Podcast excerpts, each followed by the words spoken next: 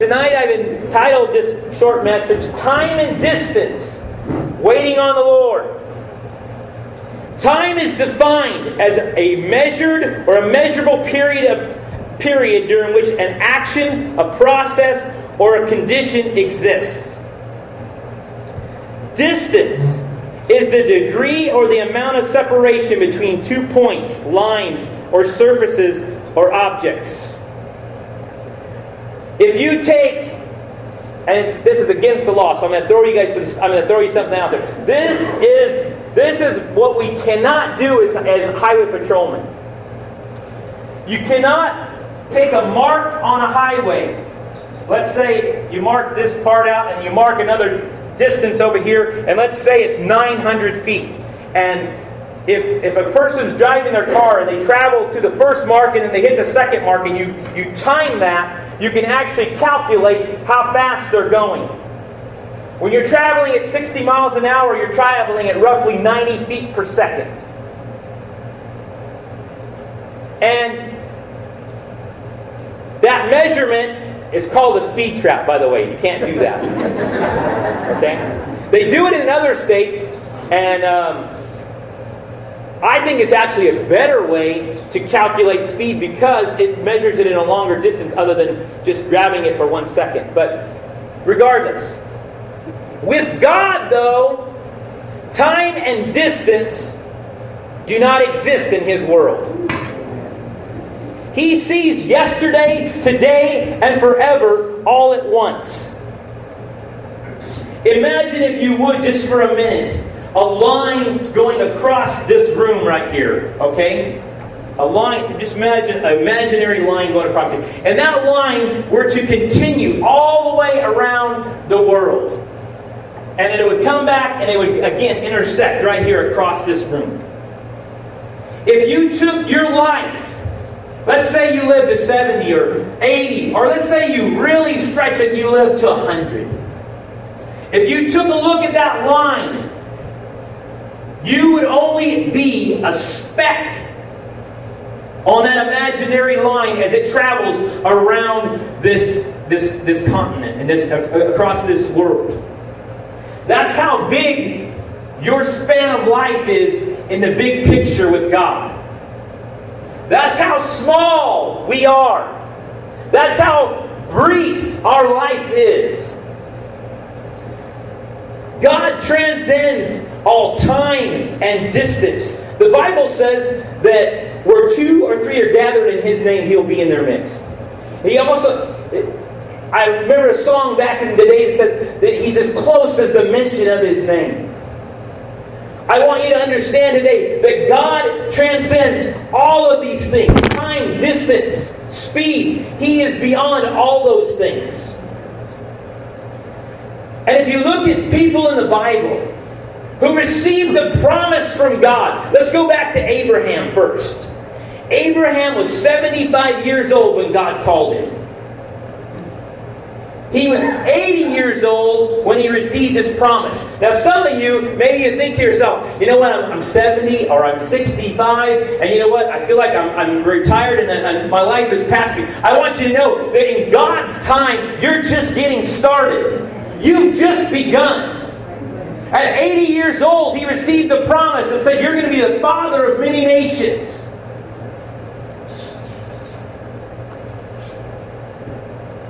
At 100, or excuse me, at 86, he took matters into his own hands. And he had a son named Ishmael. At 100 years old, now this is, this is 20 years after the promise. A hundred years later, Isaac is born. You're going to be the father of many nations. Just imagine, God says, I'm going to do a revival in Springville 30 years ago. Isn't that what it was, Darcy? Almost 30 years ago. In a full gospel businessmen's meeting in, in Porterville. There's a revival coming to Springville. Imagine the people who thought, okay, you know what? Next week it's going to happen. Those who stirred it up within them and said, this, it's, now is the time. We just got the message last week. He said it's going to happen. and nothing happens. That's what it was like for Abraham. Abraham, you're going to be the father of many nations. You're 80 years old. He goes to 81. He goes to 82. He goes to 83. He goes to 86. And he finally says, Okay, I'm going to take this matter into my own hands. Joseph was 17 years old when he dreamed. Remember the dream that the sun and the moon were going to bow down to him. We were bowing down to his, his star. I believe that's it, right? Hope I got that right. and Joseph, at 17 years old, has this dream that God's going to do something mightily in his life. 13 years of bondage. 13 years he, he was sold to the Egyptians by his own brothers. He was put in a pit. He was brought out, and then they sold him. He goes to Egypt, and he gets promoted into Pharaoh's house. And then Pharaoh's king, the king's wife says, "You know what? He tried to he tried to do something to me, honey. He did this. Put him in prison." Remember the dream. The dream. 13 years he sat in bondage and, and, and had to just plug away. Moses was 40 years old when he realized that he was an Israelite. And remember, he, he cut down the Egyptian because he was going to go free the people of God. He spent the next 40 years in the desert. This isn't the 40 years he spent with the Israelites. This is 40 years before that. 40 years. I don't think we can imagine. You know what? We, our lives, everything we do, we, we, we want fast food. We want it now. We want to see God move. We want to see it happen right this moment. But I want you to understand with God, things happen in His time. He transcends time. He sees the past, present, and future all at once. He doesn't have to, to look and say, oh, this is what's happening today. He says, this is what's happening. David was anointed king when he's between 12 and 15 years old. For the next 20 years, 20 years, he tended sheep. He ran from Saul. He had to hide out. His life was in jeopardy because Saul wanted him dead. This is how it goes. When God gives us a promise, the next thing that happens is the enemy comes in and tries to rob everything that you've been, you've been given. Maybe God spoke a word to you when you were young. Maybe God has spoken to you a word recently that this is what's going to happen. This is what's going to take place in your life. And what happens is the enemy comes in and he robs it, he steals it away, and he says, You know what? That's not going to happen. Let me put you in prison for a while and make you think about it for a bit. Saul tried to kill David to the point where he even he threw a spear at him. One other time he says, he says, David, I'll tell you what. You go and get a hundred Philistine foreskins. You slay a hundred Philistines. Saul thought this will surely kill David. This was a plot to destroy David. But God's favor was on David. And David came back with 200 and plopped them down. And then he took Saul's daughter as his wife. Everything, I said last week, everything in this world, all hell itself, wants us to settle and just sit back and go, I'm going to leave that for someone else. I'm just going to plod along right here where I'm at and be happy. But God says this in Isaiah, couldn't click it, In Isaiah 40.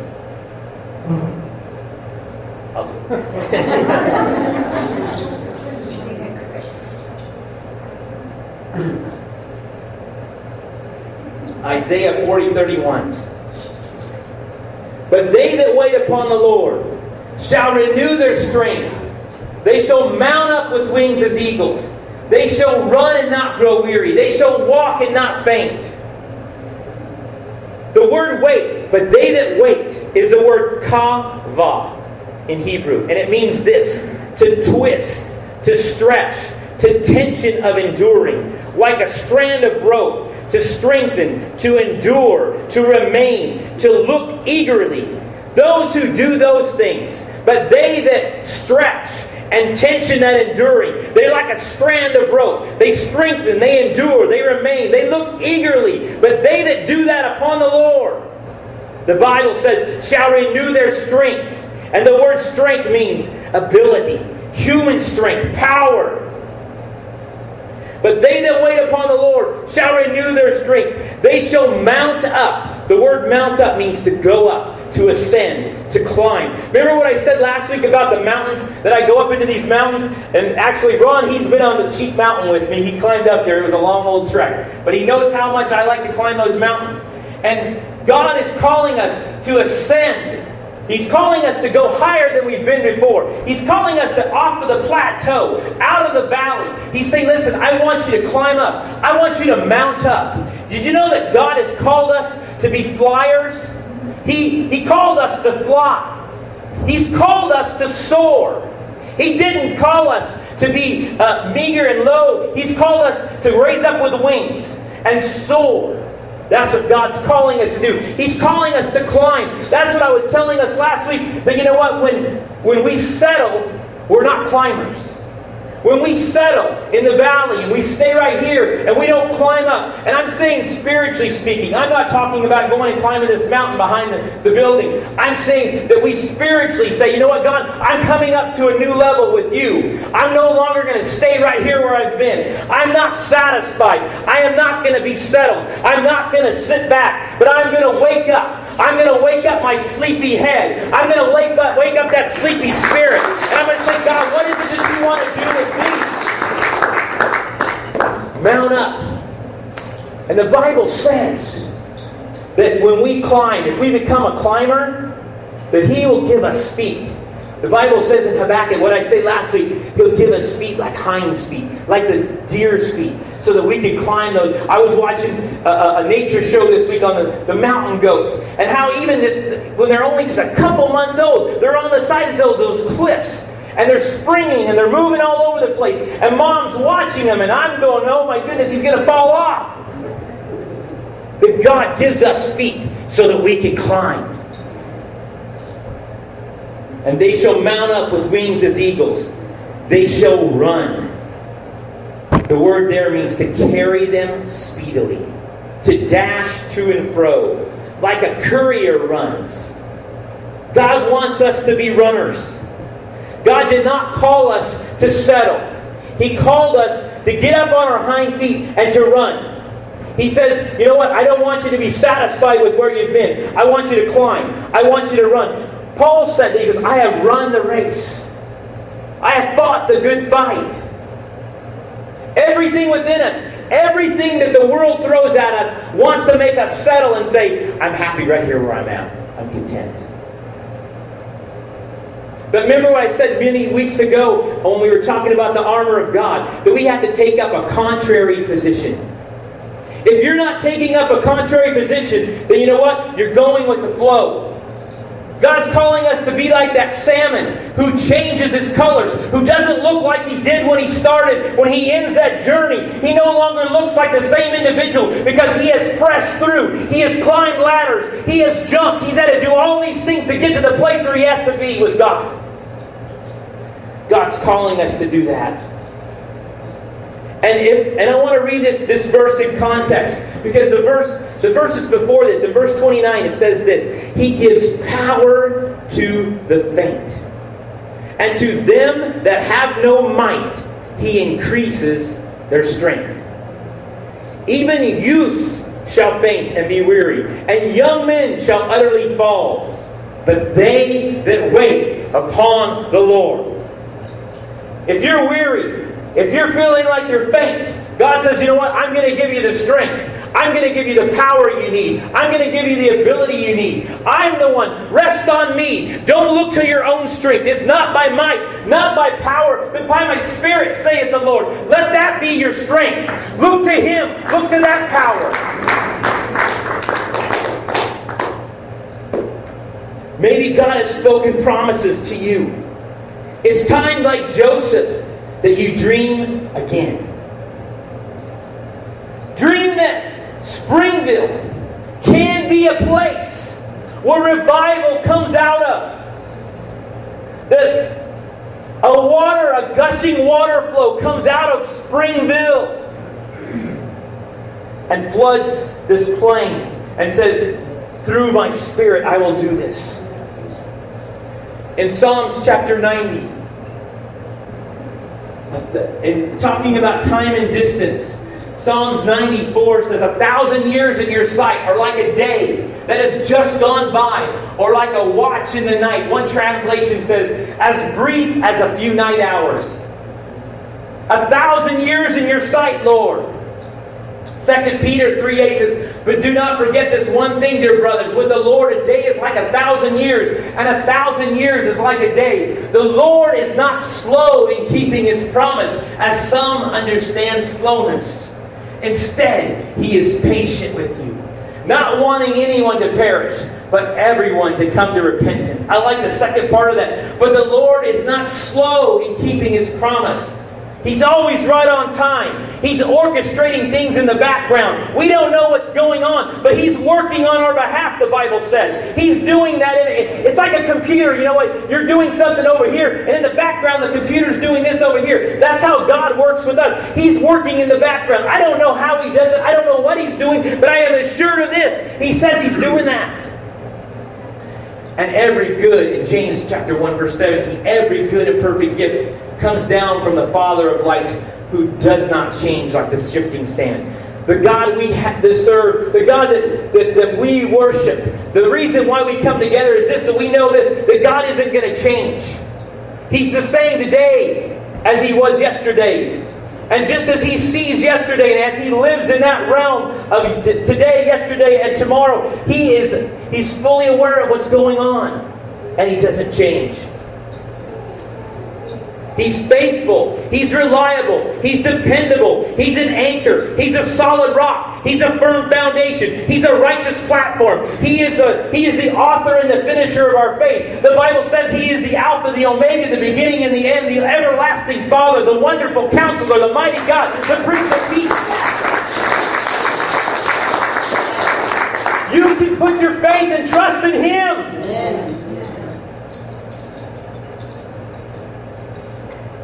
Many times we put our faith in things that are very much less trustworthy. Think about this the stoplight when you go through Porterville. You put your trust in that as you go through that intersection. That you know that, that if it says green, then they got the red light. You trust that. You trust in something mechanical. You trust in the pilot when you get in a plane. You trust that he's going to be sober for one thing, you hope. You trust in Him. You trust in your teenage kids. When's the first time you remember when they were 16 years old and you got behind the wheel with them? That's trust. I know because I've stopped some of them out there. We trust in bus drivers. We trust in so many things. We trust in the brakes on our car all these mechanical things that are all prone to failure. And God says, Why don't you just trust me? Something that won't change, something reliable, something that will stay firm. A foundation isn't like the shifting sand. Put your faith in me. Walking in substance. Walking in substance. Remember, I talked about that many weeks ago. I said, Now, faith is the substance of things hoped for.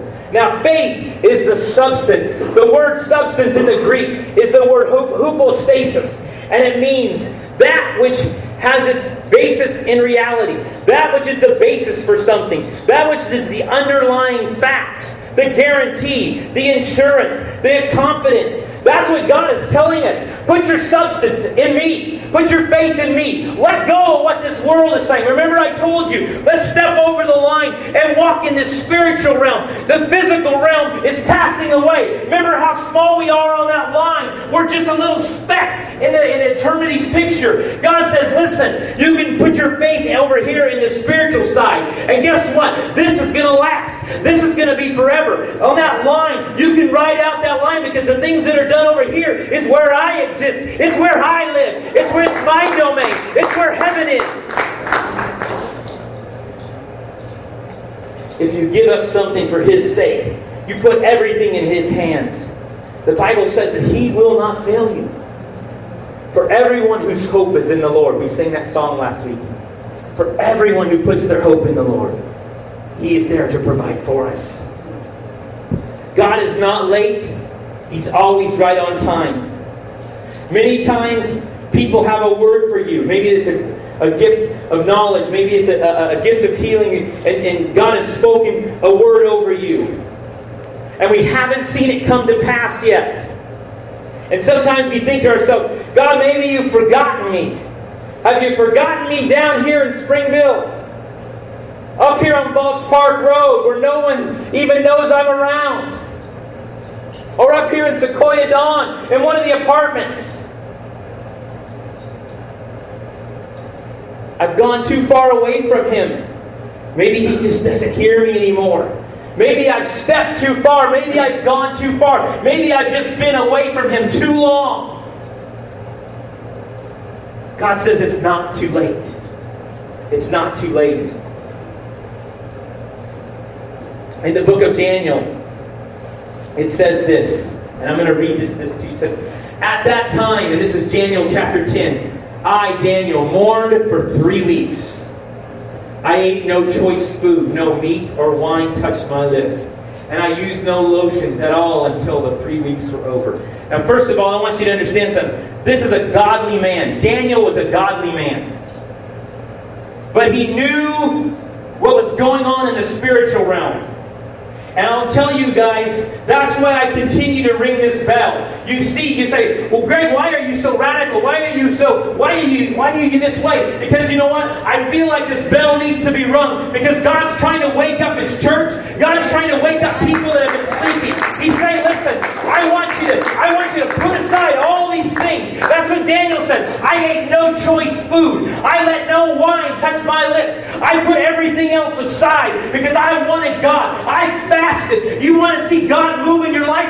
Fast. You want to see God change something in your life? Begin to fast. You want to hear from God? You know what? You're, you're, you feel like your ears aren't hearing God. You know what? Begin to fast. I will tell you right now, when you begin to fast, the Spirit of God will begin to speak in your ears. And that's what happened with Daniel. I mourned for three weeks on the 24th day of the first month, as I was standing on the bank of a great river, the river, the Tigris, I looked up, and there before me was a man dressed in linen, with a belt of fine gold, and from Uphaz on his waist. His body was like topaz. His face was like lightning. His eyes were like flaming torches. His arms and legs like the gleam of bronze uh, burn, burn, burnished bronze, and his voice was like the sound of a multitude. I believe he saw Jesus there. I believe he was having an encounter with the King of Glory. Daniel, then he says, I, Daniel, was the only one who saw this vision. Those who were with me did not see it, but such terror overwhelmed them that they fled and hid themselves. So and that's just the presence of God. They didn't even see the vision, but they felt the presence of God. They felt the weighty presence of God, like Pastor Mike talked about last week. That presence of God that was on them made them terrorized and made them want to say, you know what, I got to go hide myself because I need to get right with God. And he says this. So I was left alone, gazing at this great vision. I had no strength left. My face was turned deathly pale, and I was helpless. And then I heard him speaking, and as I listened to him, I fell into a deep sleep and my face to the ground. And a hand touched me and sent me trembling on my hands and knees. He said, Daniel, you are highly esteemed. Consider carefully the words I am speaking to you, and stand up, for I now have been sent to you. And when he said this to me, I stood up trembling. And then he, and then he continued, Do not be afraid, Daniel. Since the first day that you set your mind to gain understanding and to humble yourself before your God, your words were heard. And I have come in response to them. But the prince of Persia kingdom has resisted me 21 days. Then Michael, one of the chief princes, came to help me because I was detained there with the king of, per- uh, of Persia. I want you to pay, pay special attention to this. To set your mind against, since the first day, since the first day, since the first day that you set your mind to gain understanding and to humble yourself before your God, your words were heard. I want you to know tonight the first time that you came before God and you said, God, I'm crying out in desperation for the presence and the power of God to work. I have heard your words. I know this. I am, a, I am assured tonight that the time that I begin to pray, and every time that we prayed for revival over Springville, we prayed for, for God to move in our midst. I will tell you this right now. God says, I heard you. I heard that. I heard what you were saying. My ear was not, was not closed. I lend an ear because I hear the people of God. I heard you. When you walk in obedience to me, I heard you. I heard you.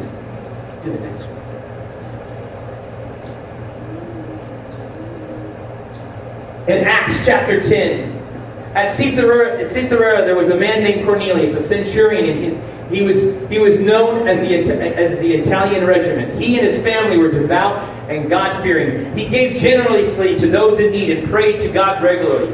One day, about three in the afternoon, he had a vision. He distinctly saw an angel of God who came to him and said, Cornelius!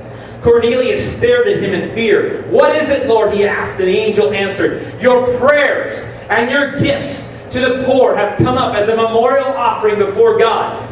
Now send men to Joppa to bring back a, name, a man named Simon who is called Peter. He's staying at Simon the tanner, whose house is by the sea. And when the angel who spoke to him had gone, Cornelius and two of his had two of his servants and devout soldiers who were with him as attendants. He told them everything that had happened and sent them to Joppa. Now at the same time, Peter is being being drawn up to a roof where he begins to pray. This is where God begins to, to move upon the Gentiles. Up until this point, it was just for the Jews. And at this point, God begins to speak to Peter. And at the same time, he's speaking to this, this Greek man. He's, he's, he's, he's, he's a, a Gentile. He's saying, Here's a man that doesn't even know God in, in, in, the sense of what they knew at that time. He says, Your prayers, your gifts to the poor have come up as a memorial offering to God. I want you to know this, just like it was with Daniel. Those things that we do, those things that we do in the secret place, those heart cries, when we yearn for God, those things that we desire of God, how we cry out to Him, He is hearing us. They are coming up as a memorial to God. They stack up before heaven. God hears every one of them, and He's going to answer every one of them. You know what? Sometimes His answer is yes, sometimes it's, it's no, and sometimes it's wait. But you know what? I will tell you this God is answering every one of them. Every prayer, every petition that we made, when we walk in obedience to God, He says this I heard your prayers. Here's a Gentile man, didn't know the, the, the, the kingdom of God like you would think at that time. All they knew was the Jews at that point. And here He says, I have heard your prayers. I have heard your prayers. God transcended time, space, and distance. Peter was over 30 miles away when God began to speak to him about what to say to Cornelius. Persistence overcomes resistance. Endurance will build strength. We will begin to soar like eagles. God created you to fly. God created you to be a one runner. He said that you would run and not grow weary. He created you to be a climber, feet like deer's hind feet, that you could climb tall mountains. He created you to be a flyer, wings as eagles. He said that you could keep asking, keep knocking. He said to keep doing these things. In Matthew chapter 6, verse 2, it says, When you give, when you give. He's saying that this is something that we should be practicing. He says, When you pray, Jesus told his disciples this, when you pray, and then he says in verse 16, when you fast. These are things that he took for granted that were normal. They haven't become normal in our day. They're no longer normal. People don't even know it. People in churches don't even know what fasting is. God is calling us to look to Him, to stack up our prayers in heaven. Keep praying. Keep seeking. The word in the Greek, ask, seek, and knock. It's in the present tense, and it means this to ask and keep asking, to knock and keep knocking. God wants us to be persistent before Him. God wants us to be persistent. We're going to go to a time of, of worship.